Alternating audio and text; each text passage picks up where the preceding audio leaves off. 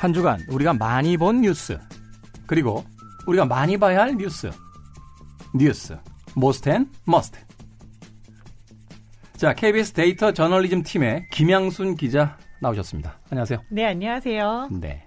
첫 방송 정말 잘 들었습니다. 첫 방송이요? 네, 일라디오에서는 들을 수 없었던 선곡 너무 좋았어요. 아. 뉴스와 어울리는 음악들을 되게 잘 네. 뽑아주셔가지고 진짜 제가 열심히 들었어요. 아, 감사합니다. 오늘도 사실은 일부 첫 곡으로 어, 제일 라디오 상으로 예, 토요일 날 일부 첫 곡으로 Weezer의 Mr. Blue Sky 틀었는데 아, 제일 라디오 역사상 아, 최초이지 않을까 하는 생각이 들어요. 제가 데이터 팀의 기자로서 한번 자료를 찾아보겠습니다. 최초인지 아닌지. 네, 알겠습니다. 한 주간 그 방송하신 뒤에 뭐 주변에서 반응이 좀 있던가요? 아, 네. 기자들은 일라디오를 열심히 듣는데 저한테 아는 척을 따로 하진 않았는데 열심히 듣고 있다라는 표시를 해주는 것 같다라는 개인적인 느낌, 느낌적인 음. 느낌만 받았고요. 아, 그렇군요. 저는 사실 그 지난주 방송 나간 뒤에요. 주변 분들이 김 기자님 누구냐고 저한테 물어오는 분들이 꽤 있으셨어요. 아, 설마요. 아, 정말요. 그래서 제가 대답을 이렇게 했습니다. 김양순 기자가 김양순 기자지. 김양순 아. 기자가 누구야라고 물어보면 뭐라고 대답을 해야 되냐. 아, 정말 부끄럽습니다. 그리고 감사합니다. 물론 그 뒤에 제가 미모의 기자라는 이야기도 꼭 붙였다는 거 잊지 말아 주시기를 바라겠습니다. 보이는 라디오도 할 거죠? 언젠가는. 자, 한 주간 아, 뉴스를 짚어보는 시간이죠. 뉴스 most and must 시간인데요. 이번 주에 most, 그러니까 가장 많이 본 뉴스 뭐였습니까? 네이버에서 한 주간 사람들이 가장 많이 본 뉴스 저희 데이터팀 시스템으로 뽑아봤어요. 그래서 키워드를 말씀드리자면은 어, 해산, 국민청원, 한국당, 요게 하나의 묶음, 어떤 뉴스인지 대충 네. 짐작하실 거예요. 네. 네. 그 다음에 이제 박유천, 사진, 상처, 이렇게 아. 이두 개의 뉴스가 굉장히 압도적인 키워드가 나왔고요. 그 다음은 이제 뭐 의붓 아버지의 성추행 사실을 신고한 12살 딸을 이 의붓 아버지가 살해하는데 이제 이 친모가 직접 도왔다라는 뉴스가 있었어요. 그래서 딸의 친엄마 관련된 이 사건 뉴스가 또 가장 많이 본 뉴스 중 하나로 꼽혔습니다. 네. 뭐 어느 시대 어느 나라나 마찬가지겠습니다만 이 뉴스에서 가장 많이 봤다라고 하는 뉴스들은 좀 자극적이에요. 그렇죠? 여러 가지 자극적인 이제 단어들이 등장을 하는데 이 중에서 박유천 씨에 관련된 뉴스 지난주에 저희들이 이야기한 거 이외에 뭐 새롭게 알려지거나 변화된 사항들이 있는 건가요? 그 거짓말이 어 이제 필로폰에 대한 양성 반응으로 나오고 그게 또 다시 사실이 아니다 어떻게 들어갔는지 모르겠다라고 했는데 또다시 거짓말로 나오고 이렇게 거짓말이 몇 차례 이어지면서 박유천 씨에 대한 어떤 한류 스타로서의 신뢰도가 바닥에 떨어진 상태에서 마침 경찰서에 들어가던 박유천 씨의 다리 사진이 찍혔는데 이게 저는 처음 봤어요. 이게 약간 어 필로폰을 복용하다 보면은 그 부작용으로 네. 간지럼이 네. 굉장히 심해져 가지고 이걸 굉장히 많이 심하게 긁게 되고 그 부작용으로 상처가 심하게 나고 곰게 되고 이렇게 된다. 된다고 하더라고요. 아, 그러니까 그 다리에 난 상처가 바로 그런 상처가 아니겠냐라고 그렇죠. 이제 지금 추측들을 하고 있는 거군요. 네, 맞습니다. 근데 이게 연예인, 재벌 그리고 마약이 굉장히 오래된 키워드인데요. 제가 자료를 좀 찾아보니까 10년 전, 바로 10년 전인 2009년에도 주지훈 씨 이제 킹덤으로 아주 유명한 네. 배우죠. 마약 투약으로 대대적으로 또 보도가 됐었어요. 박유천 씨랑 다르지 않은 수법이었고요. 그리고 더 오래전 그날로 가봤더니 1990년 이번엔 30년 전인데 당시에도 여성 연예인들하고 재벌 2세들이 마약을 하는 현장을 경찰이 급습했다라는 그런 또 이제 영상 뉴스가 KBS 9시에 보도에 있었더라고요.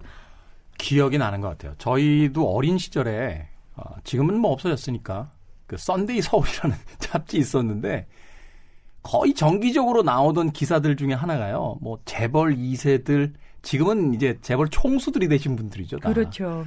그분들이 이제 2세 시절에 재벌 2세들 뭐 팔당에 있는 무슨 별장에서, 별장에서, 연예인들과 무슨 마약 파티 벌렸다 뭐 이런 뉴스들이 계속 있었거든요. 그러니까 결국 이게 시대가 바뀌고 어 세대가 바뀌었음에도 불구하고 계속해서 불거져 나오는 데는 뭐 특별한 이유가 있을까요? 이게 같은 사안이고 패턴도 똑같은데 계속 반복이 된다라는 부분이 굉장히 마약과 이런 재벌, 술 이런 게 유혹적인 것 같아요. 근데 제가 하나만 말씀드리자면은 이 90년에 있었던 30년 전에 여성 연예인들과 마약 사건 있잖아요.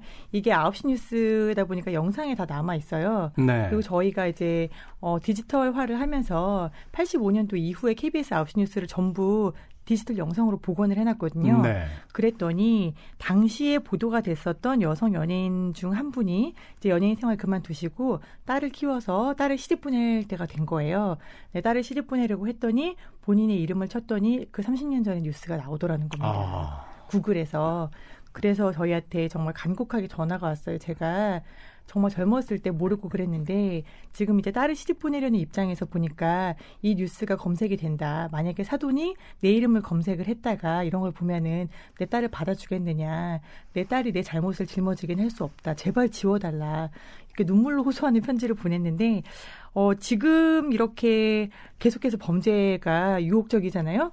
30년 뒤에 내가 내 자식에게 부끄럽지 않을까? 이런 아. 생각 한번 해보시면 어떨까? 그런 일이 정말 실제로 있습니다. 사실 적지 않아요.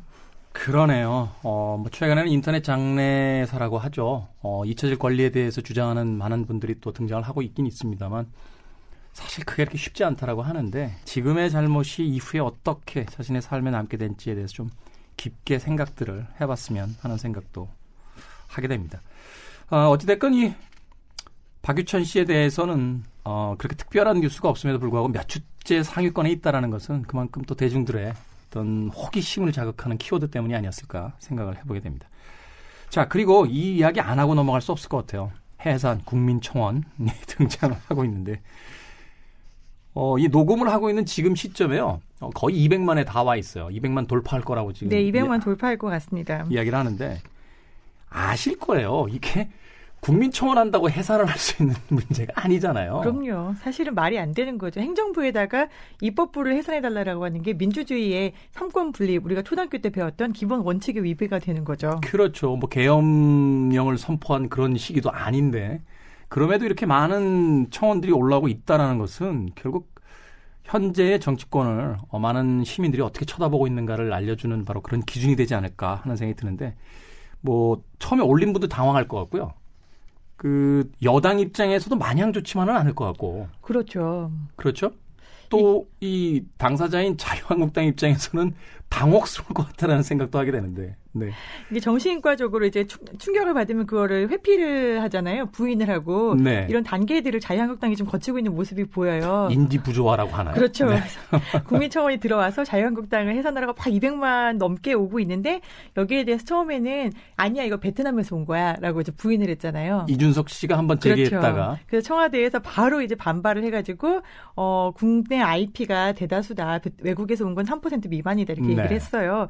그랬더니 그 다음에 이제 이걸 회피를 합니다. 어 그 사람들은 여론이 아니야.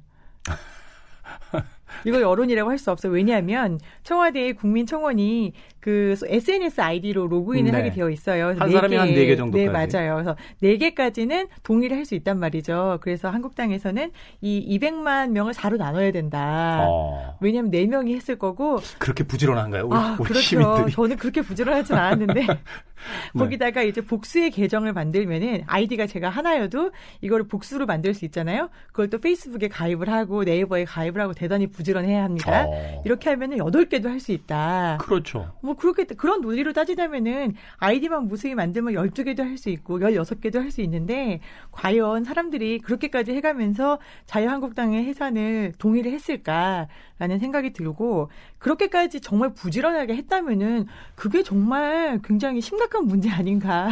그렇죠. 사실은 뭐 한 표 던진 200만 명의 시민도 중요합니다만 계정을 10개씩 가지고서 날린 20만 명이 있다라는 것도 사실은 굉장히 대단한 거거든요. 대단하고 심각하게 고민해 봐야 될 지점이기도 하고요. 또 저는 정치를 안 하는 그냥 시민의 입장에서 봤을 때 저희도 바빠요. 저희도 먹고 살기 몇 힘듭니다. 개씩 만들어가지고 몇 군데씩 돌아다니 그런 시간까지 없거든요. 그런 면에서 좀 냉정하게 좀 이 사항을 좀 받아들여야 되지 않을까 하는 생각이 들고 또 말미에 북한 얘기 또 나왔어요. 그죠? 네, 색깔론까지 또 번졌어요. 왜냐하면은 이게 청원이 나온 게 대북에서 만든 북한에서 대남 선전 매체인 우리민족이라는 매체가 있는데 여기에서 자유한국당을 해산해야 된다라는 성명서를 낸 거예요. 그랬더니 그 나흘 뒤에 청와대에 이 청원이 올라왔다. 그러니까 이거는 북한이 한 거다라고 자유한국당이 네. 주장을 하는 겁니다. 네. 즉 까마귀 날자 배가 떨어지더라라는 논리인데요.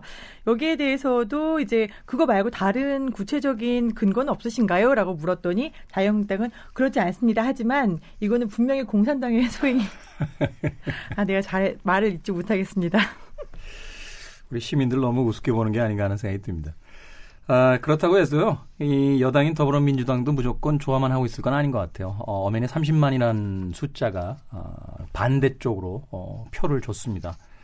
더불어민주당도 그 30만이라는 숫자가 결코 적지 않은 숫자라는 거 한 번쯤 생각을 해봐야 될 것 같아요. 자, 이렇게 말하자면 이슈에 묻혀버린 나머지 어, 국회에서 진행돼야 될 패스트 트랙에 대한 이야기는 뭐 전혀 중심 뉴스로서 지금 등장도 안 하고 있는 이런 사안입니다. 자, must 뉴스 역시나 지난주와 비교했을 때 그렇게 크게 달라진 것은 없고요. 어, 해결된 것도 없습니다. 네, 아. 그렇네요. 공전한 느낌이 듭니다. 그렇죠. 네, 우리 김양순 기자 아, 좀 다른 이야기 할 수 있도록 이 most 뉴스가 좀 바뀌었으면 될 수 있으면 긍정적인 뉴스를 좀 많이 바뀌었으면 하는 바람을 가져봅니다. 자, 김 기자가 꼽은 어, 이 주의 must 뉴스 궁금해집니다. 어떤 뉴스입니까? 네, 이 주의 must 뉴스는 하나의 뉴스가 아니고 약간 여러 뉴스의 편린을 좀 모아서 생각해 보고 싶었는데요. 네. 앞서 말씀드렸지만 많이 본 뉴스 중에 하나였어요. 그 재혼한 남성이 자신의 친딸을 성추행하는 걸 방조하고 또 살해하는 거를 도왔던 비정한 엄마 이야기 있잖아요. 음. 어, 시신 유기도 지켜봤었고 심지어 13개월짜리 아기를 데리고서 이 재혼 남이 자신의 딸을 죽이는 걸 방조를 했었던 건데요. 이 딸이 지금 목포에 친아버지 집에 가 있었어요 당시에 네. 친아버지 집에 가 있는데 엄마가 뭐 새아버지가 전화를 했으면 나오지 않았겠죠 근데 엄마가 전화를 하니까 나왔다가 이제 죽임을 당한 거예요 그래서 어떻게 보면은 엄마라는 사람이 이렇게 할 수가 있을까라는 그런 비정한 마음이 드는데 그런가 하면 또 다른 모녀가 또 있었어요. 이제 법정에선 대한항공 모녀였는데요. 네. 이 모녀 사건 작년에 많이 보도 보셨을 거예요. 그 대한항공에서 뭐 불법, 그 다음에 탈세, 여러 가지 물건들 뒤로 빼돌려서 왔다. 플러스해서 이 필리핀 가사 도우미를 불법 고용했다라는 혐의에 대해서 지난주에 재판이 있었어요. 재판 말미에 조연아 씨는 자신의 잘못을 인정을 했어요. 제가 늦은 나이에 쌍둥이를 출산해서 회사 업무와 병행하다 보니까 나름 편의를 도모하고자 필리핀 도우미를 고용하게 됐습니다. 죄송합니다, 반성합니다라고 최후 변론을 했는데 이제 엄마인 이명희 여사 사실 이명희 여사가 대한항공 비서실에다가 시켜서 필리핀에서 마치 이제 회사원 아니면 연수생인 것처럼 사람을 뽑아서 가사 도우미로 데리고 온 거였거든요. 근데 이명희 여사는 저는 잘못한 게 없습니다. 어. 제가 비서실에다가 지시한 거는 구체적인 게 아니었고 그냥 사람이 필요하다. 라는 얘기만 했을 뿐입니다. 네. 이렇게 얘기를 하면서 이제 막상 재판이 끝나고 나오는데 딸인 조연아 씨를 이렇게 감싸 안고 우리 애기 엄마가 미안해 수고했어 이렇게 말을 했단 말이죠. 근데 언론에는 우리 애기 엄마가 미안해 수고했어 이렇게만 보도가 됐어요. 이게 아주 중심적으로. 근데 저는 앞서 말씀드렸던 그 모녀 비정한 엄마의 정말 나쁜 엄마죠. 그런데 이 이명희 씨도 좋은 엄마일까? 라는 생각이 들더라고요. 굉장히 어떻게 보면은 뒤틀린 모녀 관계, 뒤틀린 모정이 아닐까라는 생각이 들어서요. 이게 5월이잖아요. 가정의 달이다 보니까 이제 어린이 그다음에 치매 걸린 아버지, 어머니 더군다나 뭐 오늘이 어린이 네. 날이죠. 어린이날 맞습니다. 아, 네, 어린이날. 예. 네. 그리고 뭐 이제 한 한부모 어린이 또 다문화 어린이 이렇게 여러 가지 나오는데 제가 애 둘을 키우면서 보니까 좋은 아빠는 잘 모르겠고 좋은 엄마 되는 거는 되게 쉽지 않더라고요. 어렵죠. 어, 아무래도 가장 아이와 많은 시간을 보내는 사람이기 때문에 이런 이야기가 있어요. 어, 영웅은 한 번만 용기를 내면 된대요. 신사는 죽을 때까지 신사여야 되거든요. 아, 정말 너무 많네요. 아빠는요, 한 번 나타나서 아이한테 짠 하고 뭔가 행복한 일을 해주면 좋은 아빠예요. 근데 엄마는 늘 엄마여야 되잖아요. 그러니까 사실은 그게 쉽지 않다고요. 진짜 쉽지 않은 일들 그럼에도 불구하고 내 아이만을 위해서 선택하는 게 과연 뒤틀리지 않고 올바르고 좋고 이 아이가 성장했을 때 내가 어떤 롤 모델이 될 수 있을까라는 그런 고민들을 기사를 보시면서 가정의 달이니까 수많은 기사들 계속 쏟아질 네. 거예요. 한 번쯤은 그 맥락을 한 발짝 더 들어가서 생각해 보시면 좋을 것 같습니다. 친딸을 어, 의붓 아버지가 살해하는데 도움을 주고 묵인한 이 비정한 엄마에 대한 이야기는 사실 좀 마음이 아픕니다. 어, 전 세계에서요, 그 스스로 생을 마감할 때 자기 아이들을 데리고 하는 나라가 거의 없대요. 근데 우리나라는 소위 이제 동반 자살이라는 단어를 쓰는데 그 법을 다루는 분들한테 물어봤더니 정확한 표현은요, 살해 후 자살이라고 표현을 해야 된답니다. 그러니까 우리나라는 아이들을 자기 소유라고 생각한다는 거죠. 근데 최근에 와서는 이제 공교육이라든지 또는 국가가 보육을 하는 문제에 대해서 이야기를 나누고 있다라면 이것이 한 가정에서 일어난 비극이 아니라 이제 국가의 자산을 타인들에 의해서 그 잃어버린 것으로 어, 좀 심각하게 문제를 봐야 되지 않을까 하는 또 생각이 들고 또 이 대한항공 모녀에 대한 이야기는 이분들 좀 시대착오적인 것 같아요. 지금 공화국인데 어, 봉건주의 살고 있는데 좀 잘못 알고 있는 것 같아요. 이게 무슨 저 옛날에 귀족들이 뭐라고 이야기하면 그렇죠. 어, 평민들이 조아리던 그런 시대를 살고 있는 줄 아는데 지금 공화국입니다. 아, 큰일 납니다. 그리고 미안한 게 아니라 잘못하신 거예요. 잘못 키우신 건데. 네, 엄마가 미안해가 아니라 글쎄요, 엄마가 너를 잘못 키웠구나. 내가 너에게 좋은 본보기가 되지 못했구나. 이런 말을 했다면은 오히려 낫지 않았을까라는 생각이 듭니다. 저희 어머니 같았으면 한대 맞았어요, 저. 아, 저희 엄마는 등짝 스매싱을 날리셨을 것 같습니다. 이렇게 가지 마시고 어, 들을 만한 뉴스 하나, 기분이 좋아지는 뉴스 하나만 더 어, 남겨주시고 가십시오. 예, 지난주에 그 백상 예술 대상이 있었는데요. 혹시 눈이 부시게라는 드라마 보셨어요? 아, 장안의 화제였죠. 아, 저 그 드라마 보면서 정말 철철 울었거든요. 음. 저희 시아버지가 치매로 돌아가셨는데 정말 너무 감정이입이 돼가지고 정말 많이 울었어요.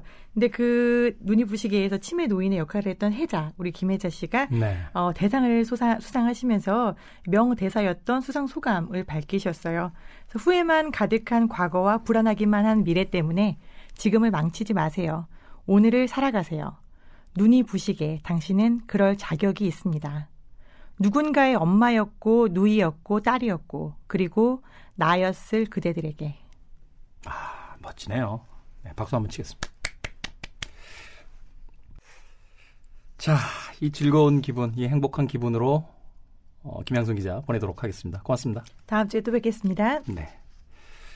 끝곡은요, 어, 김혜자 씨의 백상예술대상 수상에 드리는 곡으로 어, Lou Reed의 Perfect Day라는 곡 골라봤습니다. 행복한 게 별게 아닌 것 같아요. 공원을 거닐고 음료수 한 잔을 마셨다. 집에 돌아왔다. 완벽한 날이었다. 라고 노래합니다. 저는 다음 주에 돌아오겠습니다. 그래도 주말은 계속됩니다. 시대영감 김태훈이었습니다. 내 삶은 때론 불행했고 때론 행복했습니다. 새벽의 쨍한 차가운 공기, 꽃이 피기 전 부는 달큰한 바람, 해질 무렵 우러나오는 노을의 냄새, 온한 가지 눈부시지 않은 날이 없었습니다. 지금 삶이 힘든 당신, 당신은 이 모든 걸 매일 누릴 자격이 있습니다. Oh,